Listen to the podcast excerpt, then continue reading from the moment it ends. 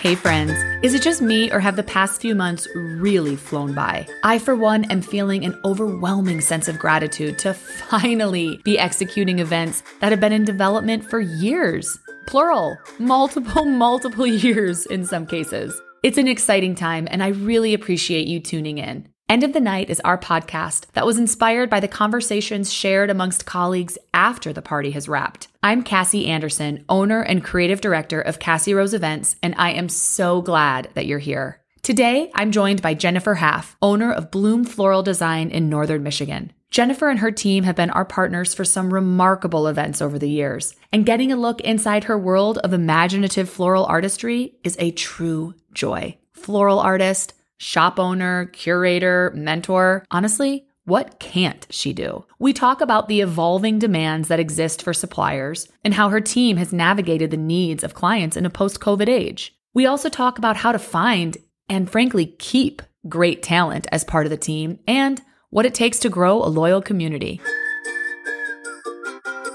So, okay, tell me a little bit about your origins in this industry. Is this something that you always wanted to do, or did you kind of fall into floral design?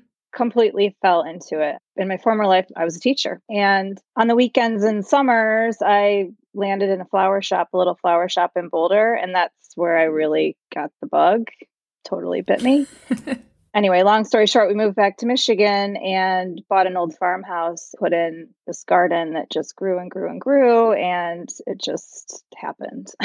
Because you're originally from Michigan, right? Yeah. Are you from northern Michigan? No, I'm from downstate Birmingham, is where I grew up. How did you guys decide to move up north? Most people from downstate think of up north as like a vacation spot. Yes. What was it about northern Michigan that you thought like, yeah, this this is home? So lifestyle for sure. Coming Mhm. from Boulder, we lived out there for five, five or six years, I think it was. We didn't want to go back to the city. My husband and I have a pact that we always want to, to live somewhere that people vacation just Mm, for quality of life. So yeah. he's an engineer. He landed a job up here and we just made it happen. There were no teaching jobs to be found, which is also why flowers worked out for me because I couldn't get a job. It was 2008 and everybody Oh, thought I was crazy for starting a business in a recession. And lo and behold, it somehow stuck and the wedding industry was booming up here in the following years with it being such a destination. And that wasn't really a thing. And the internet and all the the timing was right and we just The internet, the internet appeared and changed everything. yeah pinterest and it's like wham here we go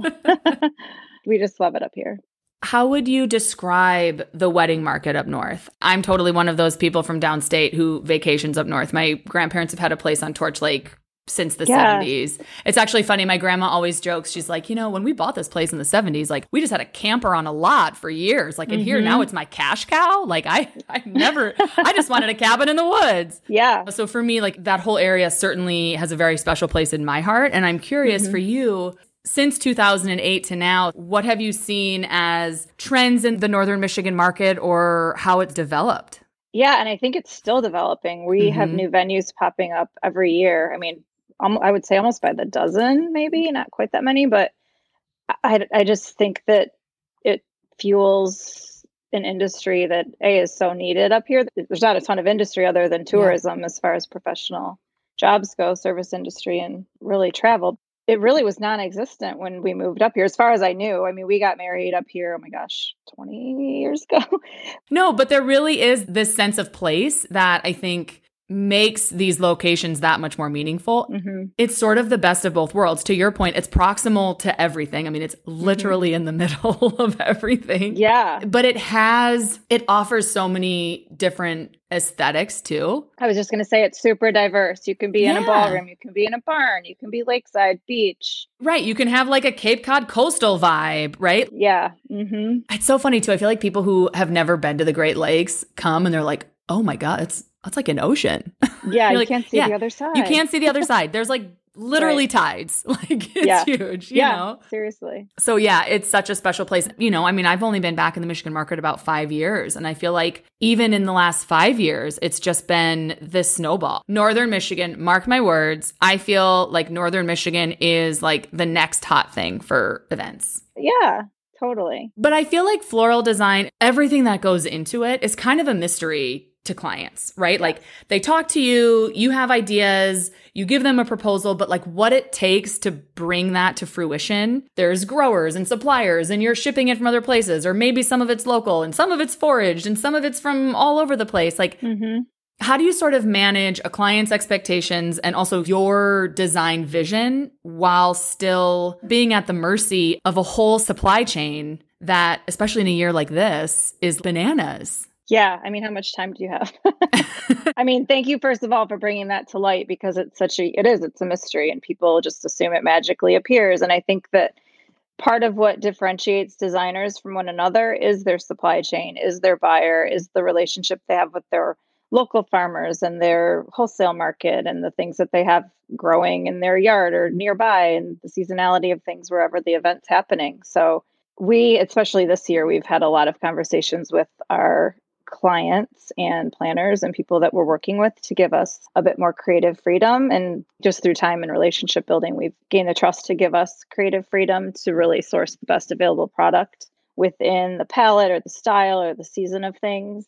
And, you know, we set the budget and here's what you're getting. And we create vision boards for what the mood will be, but then, you know, leave it to us to source what we're actually going to use with, you know, within parameters. Like we're not sure, going to sure. do some like crazy Tahitian orchid in in lieu of a peony or something. But oh, yeah, Tahitian I mean, orchid. That sounds so exotic. I well, yeah, and expensive.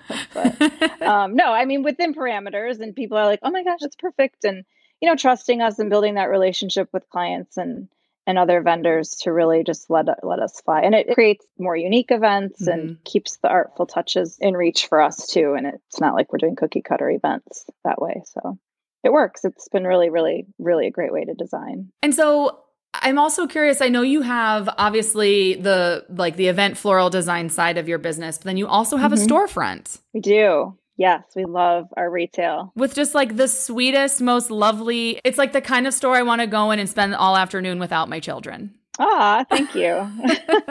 a lot of people do that. So you guys go to yeah. the beach. I'm I'm gonna go. I'm gonna go to Bloom. Right.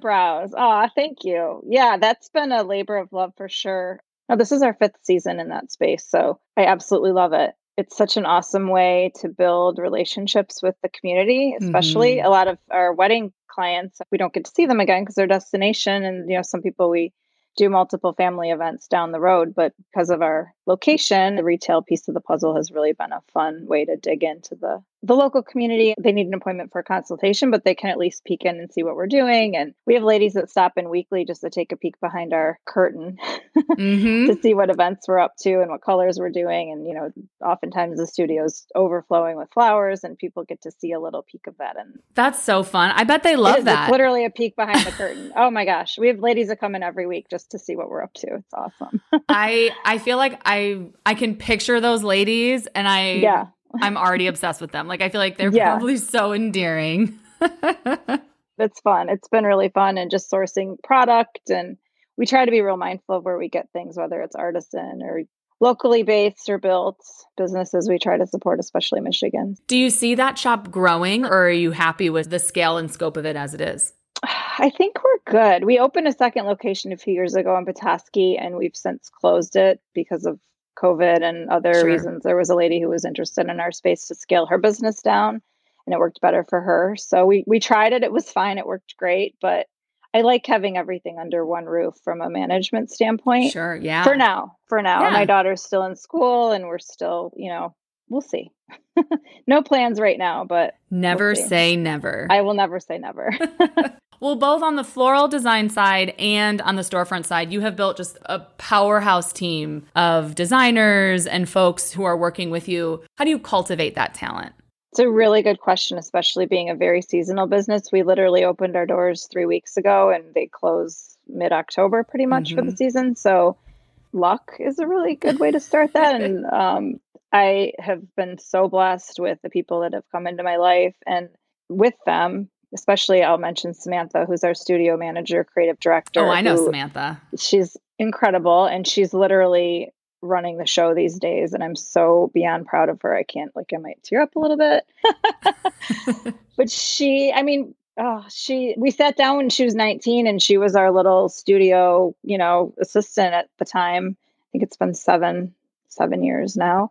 And we've created her role because of who she is and how she grows and how she works and she's been able to literally build her own career at this so um, she works year round for me she's my one year round employee and she's she's running the design piece of our business Wow. pretty much i mean we work together with our client communication but she's completely our our designer extraordinaire I think that certainly speaks to her and her talent and her drive. But Jennifer, I think that also speaks to you and the type of business that you're. well thank you i think it's so fun to watch people no pun intended but bloom into their their own oh, I love it. um, I love a good damn pun. self She's just really blossomed. She's just really blossomed. she really no she really has um and then just a shout out to my retail staff too because they've i think allison's been with us for four years she's our store manager and a couple of my other ladies carrie and charlotte and caroline they've all come back year after year and it just works like i'm so lucky to have people that have other things going on in the winter whether they leave or they have day jobs you know that are seasonal teachers or other mothers whatever and then they always are willing to jump back in when we open. We're going to ride this wave. It's working. Yeah, that speaks to you and it speaks to the work culture that you've created. oh you're sweet. Any tips for somebody who is, you know, just trying to pretty up a space in their home? Yeah, I love that question. And I think my short answer is to keep it simple. Little groupings of bud vases or one beautiful bouquet of tulips or something on your table cut from your yard. I love using things that are growing and blooming and greening up from the garden or the yard or the neighbor's yard or the farmer's market or I mean certainly visit your local florist if you have someone who has some quality things but yeah keep it simple don't try to over design it and if you wanted something designed hire somebody to do it I mean, That's true. That's true. Okay, here here's some fun questions for you. Or at least I think they're fun. This is sort of like rapid fire. okay. What's a flower that you think either like gets a bad rep or is like underrated? Something that like people don't think they want, but then when you use it, it's like, "Oh, that's actually really lovely." Tulips. Tulips? Tulips for sure. hmm Why do you think they get a bad rep? I think because they're just basic. People see them at the grocery store all the time. But if you get into the French tulips or the parrot tulips or the real decorative babies, they're they're so interesting and fun. What about something that you think is overused or is like just everywhere and not as special as people think it is? Pampas grass. Oh God. Don't do it. It Mhm. sheds. It's itchy. It's messy. I didn't even think about the shedding. It's bad. It's bad. I'll jump She on board if we she have whispers, to. But what I could see you doing instead, though, is somebody gives you an inspiration image with some pampas grasses, and you're like, okay, I see the the vibe that you're going for, and here's what I recommend instead. Hundred percent. And there's so Mhm. many beautiful preserved things or other grassy options that have the same look without it shedding all over your guests. Mm-hmm. Ugh.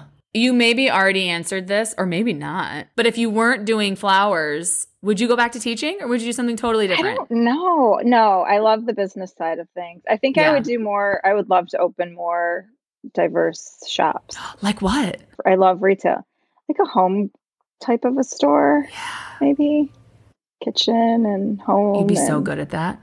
I just love curating collections of things and making spaces pretty. Interior design has always been kind of in the back of mind too. So opening a store is sort of encompassing of all of that because you get to curate the fun things and make the space pretty and make it an experience. You'd be so amazing at that. Oh, thanks. What brings you joy in this work? Why put up with a crazy year like the one we've just had? What is it that makes it worth it to you? The celebration of things is, has always been it for me. The way that flowers make people feel. And thankfully, what we do is mostly happy events. And that's why I started it. And it's why I continue to do it to watch the bride smile when she sees her bouquet or the mother of the bride smile and be excited when she walks into the space for the first time and when our clients walk through the door. And we we try to have a lot of different types of flowers than they're used to seeing at a traditional type of a shop and like what is this? Are these flowers real? Where do these grow? And just the way that flowers make people feel. It's what what makes me come back for more all the time and the hustle of an event and we do it all again next week yeah, yeah. yeah it's, it's great the cycle of things and then just the div- the diverse nature of what we do there's so many every day is different every Mhm. event's different Oh, well, Jennifer, it's been so amazing chatting with you. I have missed you so much. oh thanks cassie same I'm going to be up there for a few events this summer, and we've got to get together when I'm there for sure. yes please pop in and say hello for sure, Yes. Elise. And then let's get another one on the book soon. Let's awesome. do it. We're ready for yes. it. I can't wait. Okay. Thanks, Cassie. Thank you. Thanks again for tuning into End of the Night. Follow Bloom Floral on Instagram at Bloom Floral Design and on the web at bloomfloraldesign.com. Love the conversation? Feel free to rate and review on Apple and Spotify. And of course, follow along with our work on Instagram at Cassie Rose Events and on the web at CassieRoseEvents.com. Talk soon.